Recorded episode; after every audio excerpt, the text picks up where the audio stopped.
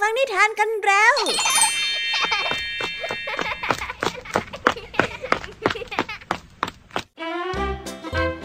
สวัสดีค่ะ น้องๆ ยินดีต้อนรับสู่ชั่วโมงนิทานกับรายการคิสอาในวันนี้พี่ยามีและกองทัพนิทานหันษาพร้อมที่จะพาน้องๆไปตะลุยโลกแห่งจินตนาการที่เต็มไปด้วยความสนุกสนานและข้อคิดต่างๆ มากมายกันแล้ว เอาล่ะ เราไปตะลุยโลกนิทานกันเลย วันนี้พี่ยามีมาพร้อมนิทานสามเรื่องค่ะ ที่มีความน่าสนใจมากๆมาฝากน้องๆกันอีกแล้ว เริ่มต้นกันที่นิทานเรื่องแรกเป็นเรื่องราวของสุนัขบ้านขี้เศร้าที่กำลังจะกลายเป็นอาหารของสุนัขป่า แต่ก่อนที่มันกำลังจะกลายเป็นเหยื่อนั้น มันก็ได้นึกอุบายบางอย่างออก และได้พูดจาต่อรองไม่ให้สุนัขป่ากินมันในทันที แต่ต้องใช้เวลาถึง 4 วัน กว่าที่สุนัขป่าจะมีโอกาสมากินมันได้อีกครั้ง เอ๊ะ เจ้าสุนัขบ้านกำลังคิดอะไรอยู่ล่ะคะเนี่ยทำไมต้องใช้เวลาถึง 4 วัน ไปรับฟังพร้อมกันในนิทานที่มีชื่อเรื่องว่า สุนัขบ้านนอนรอ ในนิทานเรื่องแรกของพี่ยามีกันนะคะส่วนนิทานในเรื่องที่สองมีชื่อเรื่องว่า หักหลังหลายทอดมาฝากกัน นิทานเรื่องนี้ยังเป็นเรื่องราวที่เกี่ยวกับสุนัข และการใช้ไหวพริบในการห้ามหันกัน โดยในเรื่องนี้เจ้าสุนัขจิ้งจอกวางแผนที่จะช่วงชิงเสบียงของสุนัขป่า มันจึงได้สมคบคิดกับเจ้าของแกะ เพื่อที่จะจัดการเจ้าสุนัขป่า และแบ่งอาหารให้ลงตัว โดยที่สุนัขจิ้งจอก อาสาเป็นคนไปหลอกล่อสุนัขป่าให้ออกมา เพื่อให้คนเลี้ยงแกะจัดการ แต่ผลลัพธ์ที่ได้กลับไม่เหมือนที่ตกลงกันเอาไว้ตั้งแต่แรกนะสิคะ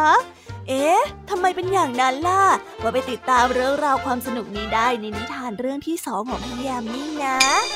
และในนิทานเรื่องที่สามเป็นเรื่องราวของครอบครัวที่ไม่มีความสุข สาเหตุเกิดขึ้นก็เพราะว่ามีสามีขี้เมา วันๆก็เอาแต่กินสุรา และได้เที่ยวหาเรื่องภรรยาไปทั่ว นั่นจะทำให้ภรรยาคิดแผนที่จะสั่งสอนเขาค่ะ โดยการหลอกให้เขาเข้าไปอยู่ในหลุมศพ และคาดหวังว่าสามีของตัวเองจะได้เรียนรู้อะไรจากสิ่งนี้ แต่ว่าเขาจะได้เรียนรู้อะไรบ้างไหมนะ ไว้ไปติดตามรับฟังพร้อมกันในนิทานที่มีชื่อเรื่องว่า นิสัยที่เปลี่ยนไม่ได้ในนิทานเรื่องที่สามของพี่แยมมี่กันนะคะ และในช่วงภาษาพาสนุกในวันนี้ เจ้าจอยของเราหิวมาก จึงคิดที่จะทำอาหารกินเอง แต่ด้วยความที่เป็นเจ้าจอยค่ะ ก็เลยทำทุกอย่างวุ่นวายได้เสมอลุงทองดีที่ผ่านมาเห็นเจ้าจอยทำเมนูผักต้มขนมยำจึงถึงกับร้องหยีและไม่กล้ากินอาหารที่เจ้าจอยทำเลยล่ะค่ะ เอ๊ะ แล้วคำว่าผักต้มขนมยำจะมีความหมายว่าอย่างไรกันนะไปติดตามรับฟังกันในช่วงภาษาพาสนุกกันได้เลยเป็นยังไงกันบ้างเอ่ยหลังจากที่พี่ยามีได้เล่าเรื่องความสนุกกันไปบางส่วนแล้ว น้องๆพร้อมที่จะไปตะลุยโลกแห่งนิทานกับรายการคิสอากันแล้วหรือยังคะถ้าพร้อมกันแบบนี้เราไปรับฟังนิทานเรื่องแรกกันเลย กับนิทานที่มีชื่อเรื่องว่า สุนัขบ้านนอนรอ ไปรับฟังกันเลยค่ะ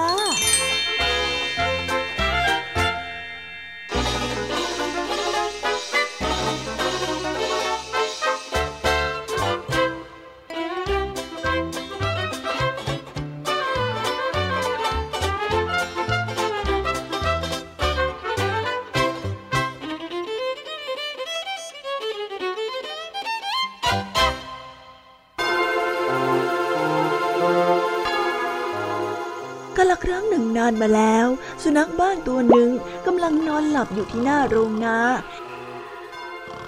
ในขณะนั้นเองมีสุนัขป่าตัวหนึ่งเดินผ่านมาเห็นพอดี สุนัขป่าได้ตรงเข้าไปหาสุนัขบ้าน หมายที่จะจับมันกินเป็นอาหารหยุดก่อนสหาย เจ้าไม่เห็นหรืออย่างไงว่าข้าน่ะผอมและน่ารังเกียจมาก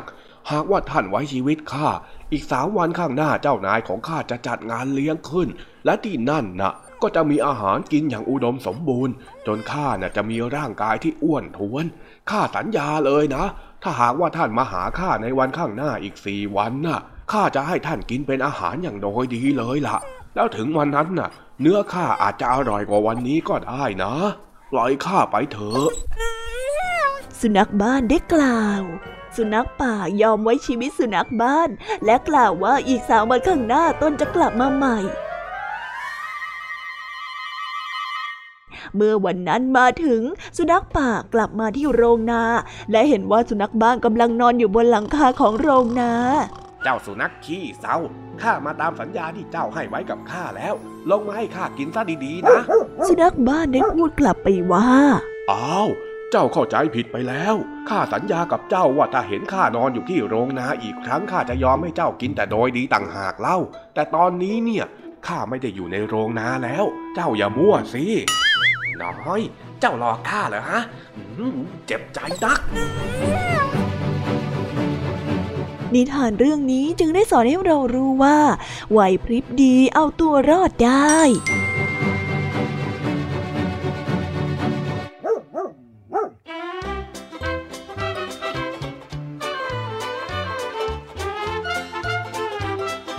ที่แท้ระยะเวลาสี่วันที่เจ้าสุนัขบ้านต่อรองกับสุนัขป่าก็คือการรอที่จะใช้อุบายบางอย่าง เพื่อจะหลีกเลี่ยงในการเป็นเหยื่อของสุนัขป่านั่นเอง สุดยอดไปเลยนะคะที่สามารถคิดอย่างกระทันหันแบบนั้นได้ ถึงแม้ว่าจะดูเจ้าเล่ห์ไปสักหน่อย แต่ว่าทำให้สุนัขบ้านมีชีวิตรอดได้ ก็ถือว่าคุ้มนะคะ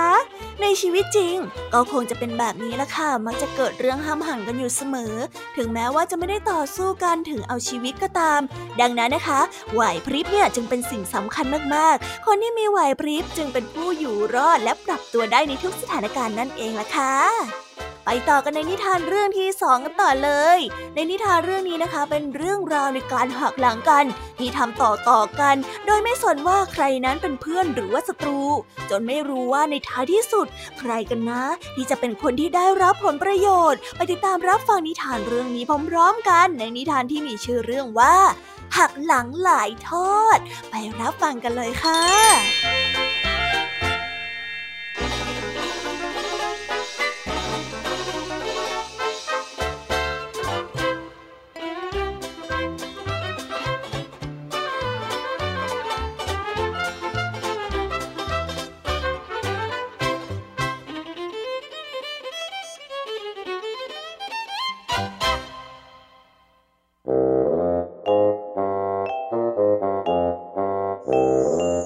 นัขป่าได้ใช้เวลาตลอดทั้งวันในการเก็บอาหารเข้าไปไว้ในรัง เพื่อเป็นเสบียงสำหรับฤดูหนาวที่กำลังจะมาถึงในไม่ช้าข่าวการเก็บอาหารของสุนัขป่าได้รู้ไปถึงหูของสุนัขจิ้งจอกจอมเจ้าเล่ห์สุนัขจิ้งจอกได้เกียจคร้านที่จะออกไปล่าเหยื่อเอง แต่ปรารถนาที่จะขโมยอาหารที่สุนัขป่าเก็บสะสมเอาไว้มากินแทน มันจึงมาหาสุนัขป่าที่บ้าน โอ้ สหายรัก เนื่องจากไม่เห็นท่านเสียตั้งหลายวัน ข้าจึงมาเยี่ยมท่านด้วยความเป็นห่วงนะ สุนัขจิ้งจอกได้แซงอุทานขึ้นด้วยความดีใจเมื่อพบกับสุนัขป่า สุนัขป่าได้รู้จุดประสงค์ที่สุนัขจิ้งจอกมาหาตนที่บ้าน หยุดวาจาที่เสแสร้งของเจ้าซะ ข้ารู้เหตุผลที่เจ้ามาหาข้า ข้าไม่มีอะไรจะให้เจ้านอกจากความชิงชังและคำสาปแช่ง เจ้าจงออกไปจากบ้านของข้าเดี๋ยวนี้ สุนัขป่าได้กล่าว สุนัขจิ้งจอกได้โกรธจัดกับการต้อนรับของสุนัขป่า มันจึงได้เดินทางไปหาคนเลี้ยงแกะ ท่านจะว่าอย่างไรหากข้าจะนำศัตรูของแกะมาให้ท่านนะ เอาสิ หากว่าเจ้านำมันมาให้ข้าได้เนี่ยข้าจะตบรางวัลให้เจ้าอย่างงามเลย คนเลี้ยงแกะเห็นดีด้วย เมื่อสุนัขจิ้งจอกได้ล่อสุนัขป่าให้มาติดกับดักที่วางเอาไว้แต่สุนัขป่าถูกสังหารอย่างน่าอนาถ เออแล้วไหนล่ะ รางวัลที่ท่านจะให้ข้านะสุนัขจิ้งจอกได้ทวงสัญญาจากคนเลี้ยงแกะเจ้าจิ้งจอก เจ้าไม่มีอะไรเลยนอกจากความชั่วร้ายและความละโมบข้าน่ะไม่มีอะไรจะให้เจ้านอกจากความตายเท่านั้น เมื่อกล่าวจบ คนเลี้ยงแกะจึงได้ปล่อยสุนัขล่าเนื้อออกมากัดสุนัขจิ้งจอก สุนัขจิ้งจอกได้เริ่มถึงก่อนที่จะเสียชีวิต โอ้ สมควรแล้ว ความตายที่ข้าได้รับ ข้าทำผิดมหันต์นักที่ชักนำผู้อื่นมาสู่ความตาย เวรกรรมตามทันข้าแท้ๆเลย นิทานเรื่องนี้จึงได้สอนให้เรารู้ว่า เมื่อทำร้ายผู้อื่นก็มักจะถูกทำร้ายด้วยเช่นกัน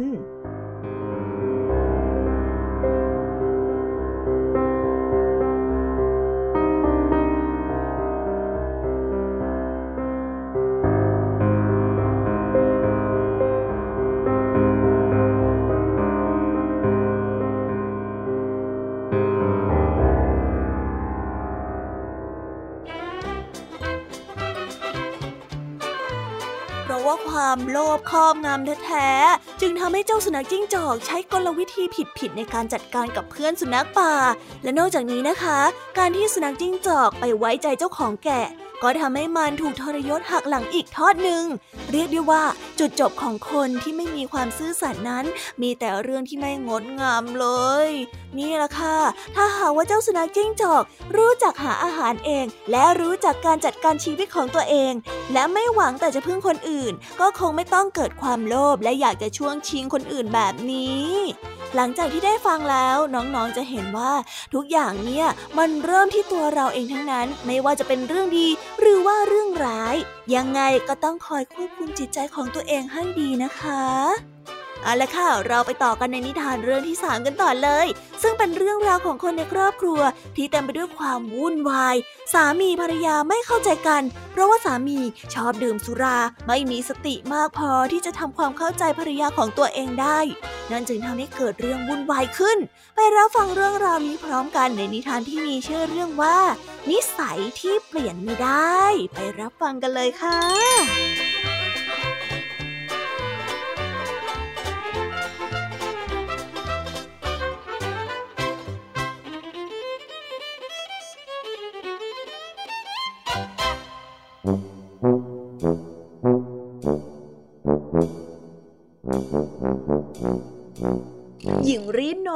นายสามีขี้เมาของเธอเป็นอย่างยิ่ง ที่ไม่ทำอะไรเลย นอกจากดื่มเหล้าเมาไปวันๆวันหนึ่งหญิงสาวได้วางแผนจะสั่งสอนสามีของตนให้หยุดดื่มเหล้า เมื่อสามีได้ดื่มเหล้าจนเผลอหลับไป นางจึงได้แบกเขาไปที่สุสานขุดหลุมศพเก่าๆ ก่อนจะนำร่างกายของชายหนุ่มใส่ลงไปในโลงศพดังกล่าว และได้ปล่อยให้เขานอนอยู่ในนั้นตลอดทั้งคืน ชายหนุ่มได้ตื่นขึ้นมา พบว่าตัวเองนั้นนอนอยู่ในโลงโอ้เกิดอะไรขึ้นเนี่ย นี่ข้าตายไปแล้วจริง ๆ หรอ ชายหนุ่มได้พึมพำกับตัวเอง ในขณะที่ชายหนุ่มพยายามปีนป่ายเดินออกมาจากโลงศพ หญิงสาวได้เข้ามายังสุสาน เมื่อเห็นสามีฟื้นแล้วนางจึงได้แซงทำเป็นร้องห่มร้องไห้ ปากก็เลยคร่ำครวญว่าชายหนุ่มนั้นเสียชีวิตเพราะว่าดื่มเหล้ามากเกินไป และสิ่งที่ตนเองนำมาให้เขานั่นก็คืออาหารข้าวหวานแทนที่จะเสียใจหรือว่าสำนึกได้ ชายหนุ่มนั้นกลับโกรธกริ้ว และต่อว่านางว่า เหตุใดเจ้าจึงนำอาหารมาให้ข้าล่ะ อาหารพวกนี้เนี่ยมันทำให้ข้ารู้สึกสะอิดสะเอียน เจ้าไปนำสุรามาให้ข้าเดี๋ยวนี้ ข้าอยากดื่มสุรา ข้าไม่ได้อยากกินอาหาร เร็ว สามีได้กล่าว นิทานเรื่องนี้จึงได้สอนให้เรารู้ว่า นิสัยดั้งเดิมนั้นเปลี่ยนแปลงได้ยาก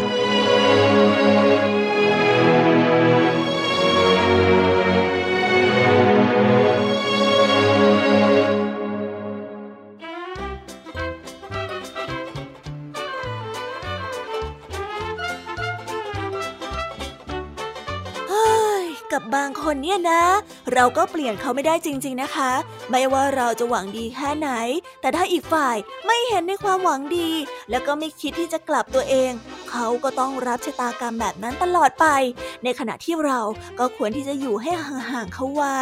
เพราะว่าถ้าขืนไปอยู่ใกล้ ก็อาจจะทำให้เกิดอันตรายขึ้นกับตัวเราได้ ดังนั้นเราอย่าไปคิดเลยค่ะ ว่าเราจะเปลี่ยนใครได้ หากว่ามีใครสักคนที่เราควรเปลี่ยน ก็คือการเปลี่ยนความคิดและการกระทำของตัวเอง เพื่อไม่ให้สร้างความเดือดร้อนแก่คนรอบข้าง แบบนี้เนี่ยน่าจะเป็นการเปลี่ยนที่ยั่งยืนกว่านะคะ เอาละค่ะ ตอนนี้เจ้านิทานในช่วงของพี่ยามี่ลงไปแล้ว เราไปต่อในช่วงภาษาพาสนุกกันต่อเลย เจ้าจ้อยของเราต้มบะหมี่กึ่งสำเร็จรูปสูตรพิเศษ และเชิญชวนให้ลุงทองดีมาชิมด้วย แต่เหมือนว่าลุงทองดีของเราจะไม่เต็มใจชิมสักเท่าไหร่นะสิคะ จะเป็นเพราะว่าอะไรกันนะ ไปติดตามเรื่องราวความสนุกและความหมายของคำว่า ผักต้มขนมยำพร้อมกัน ในนิทานภาษาพาสนุกกันได้เลย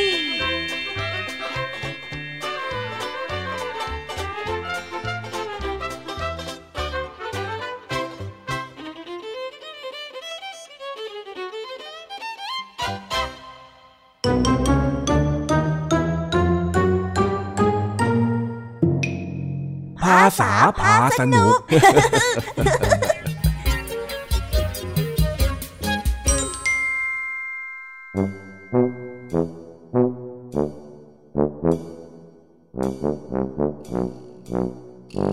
เจ้าจ้อยอยู่บ้านคนเดียว แล้วจู่ๆก็เกิดหิวขึ้นมา ด้วยความหิว เจ้าจ้อยจึงคิดจะทำกับข้าวกินเอง แต่โชคดีที่ลุงทองดีผ่านมาเห็นซะก่อน ลุงทองดีจึงได้มาอยู่ใกล้ๆและให้คำปรึกษา ก่อนที่ทั้งคู่จะกินข้าวด้วยกันอืมถ้าจะทำกับข้าวกิน อันดับแรกก็ต้องจุดไฟก่อนนะสินะ เปิดแก๊สเปิดแก๊สนี่เออ แล้วต่อจากนั้นก็ตั้งน้ำใส่หม้อรอให้น้ำเดือด เอาล่ะ ทีนี้ก็รอรอรอรอรอรอรอรอเฮ้ยเฮ้ยเฮ้ยไอ้จ้อย เอ็งเล่นอะไรของเอ็งน่ะฮะอะไรกันลุงจอยไม่ได้เล่น นี่จอยเอาจริงนะจอยจะทำอาหารกินเองเฮ้ยแล้วแม่ของเอ็งไปไหนเนี่ยทำไมถึงปล่อยให้เอ็งมาเล่นฟืนเล่นไฟแบบนี้อ้าวก็จอยบอกอยู่ว่าจอยไม่ได้เล่นนะ เออนั่นแหละ ไม่เล่นก็ไม่เล่น แล้วสรุปว่าแม่ของเอ็งไปไหนจะตอบข้าได้หรือยัง อ๋อ แม่จอยบอกว่าจะไปหาเพื่อนนะจ๊ะแต่จอยดันหิวขึ้นมาซะก่อน จอยก็เลยไม่อยากรอแม่ จอยก็เลยทำอาหารกินเองนี่แหละจ๊ะเฮ้ย มันอันตรายนะรู้ไหมเนี่ย ดีนะที่ข้ามาเห็นซะก่อนน่ะโอ้อะไรกันลุงจอยก็โตแล้วนะ ตอนแม่อยู่บ้าน แม่ยังเคยให้จอยช่วยต้มน้ำซุปเลย เออเออเออนั่นแหละข้าก็แค่เป็นห่วงน่ะ เอ็งเป็นเด็กเป็นเล็กจะอยู่ใกล้ไฟก็ต้องมีผู้ใหญ่คอยดูแลสิงั้นลุงทองดีก็นั่งสิจ๊ะเดี๋ยวจอยน่ะจะลงมือทำอาหารรสเลิศให้ลุงทองดีชิมฮะเมื่อกี้นี้เอ็งว่าอะไรนะ จะทำอาหารให้ข้ากินเหรอก็ใช่นะสิจ๊ะลุงทองดีน่ะ ยังไม่เคยกินอาหารฝีมือจอยเลยใช่ไหมล่ะแหมไอ้จ้อย อย่าว่าแต่ข้าที่ไม่เคยกินอาหารฝีมือเองเลย เองน่ะเคยกินอาหารฝีมือตัวเองหรือเปล่าเหอะ ก็ยังอะจ๊ะแต่ว่านี่เป็นครั้งแรกลุงก็จะได้ชิมฝีมือของจ้อยพร้อมกับจ้อยไปด้วยไง เฮ้ย มันจะได้เรื่องไหมเนี่ยได้เรื่องอยู่แล้วนะลุง นี่นี่จ้อยดูรายการทำอาหารในโทรทัศน์บ่อย เชื่อใจได้เลย เดี๋ยววันนี้นะ เชฟจ้อยจะทำบะหมี่รวมมิตรให้ลุงทองดีได้กินฮะบะหมี่รวมมิตรเหรอ ชื่ออย่างกับขนมหวานแน่อ๋อไม่ใช่สิลุง ตอนเนี้ยลุงอย่าเพิ่งจินตนาการว่ามันเป็นยังไง เดี๋ยวลุงนั่งรอใจเย็นๆนะจ๊ะ แล้วจ้อยเนี่ยจะไปเสิร์ฟให้ลุงทองดีกินเอง รอชิมได้เลยจ้ะว่าแต่ข้าไว้ใจเองได้แน่นะ อย่าเล่นอะไรแผลงๆจนไฟไหม้บ้านนะโว้ยโอ้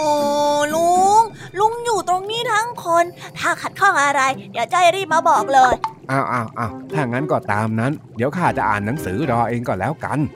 ได้เลยจ้า หลังจากผ่านไปสักพัก เจ้าจ้อยก็เรียกลุงทองดีไปที่โต๊ะกินข้าว เพื่อดูบะหมี่รวมมิตรที่เจ้าจ้อยเพิ่งทำเสร็จ แล้วมานั่งกินด้วยกันนี่ไงลุงบะหมี่รวมมิตรของจ้อยทำจากการเอาบะหมี่กึ่งสำเร็จรูปมาต้ม แล้วก็ใส่ใส่ใส่ใส่ใส่อะไรที่คิดว่าน่าจะกินได้ มารวมมิตรกันเต็มไปหมดเลย เฮ้ย เห็นหน้าตาอาหารของเองแล้วเนี่ยข้าท้อจริง โอ้เพราะอะไรกันลุง อย่าตัดสินอะไรที่ภายนอกสิจ๊ะๆจะไม่ให้ตัดสินได้ยังไงฮะ เองดูสิเนี่ย เอาอะไรมารวมกันบ้างก็ไม่รู้ผักต้มขนมยำมั่วไปหมด ใช่แล้วลุง จ้อยน่ะใส่ผักลงไปด้วย แต่ว่าตรงนี้ไม่มีขนมเหมือนที่ลุงทองดีพูดนะจ๊ะ ไม่ใช่สิคำว่าผักต้มขนมยำที่ข้าพูดเนี่ย มันเป็นสำนวนไทยที่หมายถึง การทำอะไรผสมปนเปกันจนยุ่งต่างหากเล่า โอ้ดูลุงพูดสิ นี่จอยตั้งใจทำเลยนะเนี่ย อ้าวมามามาเดี๋ยวข้าจะวิจารณ์อาหารของเองให้ ได้เลย ว่ามาเลยจ้ะลุงบะหมี่ของเองเนี่ย ต้มนานจนเปื่อย น้ำซุปของเองเนี่ยก็เจิงน้องไปด้วยอืมส่วนอะไรต่างๆ นานาที่เองมารวมมิตรเนี่ย หน้าตาก็ดูไม่เป็นมิตรเอาซะเลย เฮ้ย สรุปโดยรวมเลยนะ ว่าไม่น่ากินข้าไม่กินของเองแล้วโ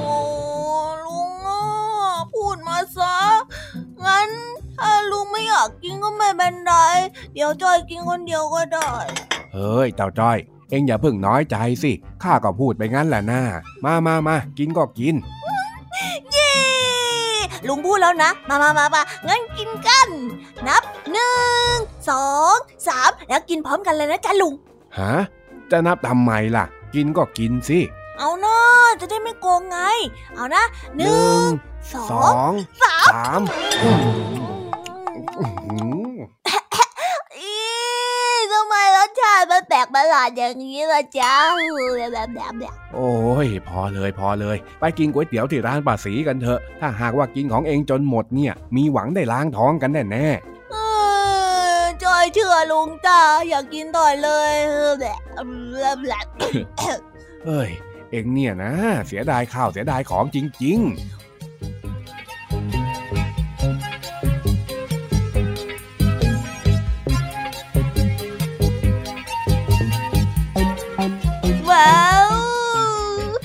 บไปแล้วนะคะ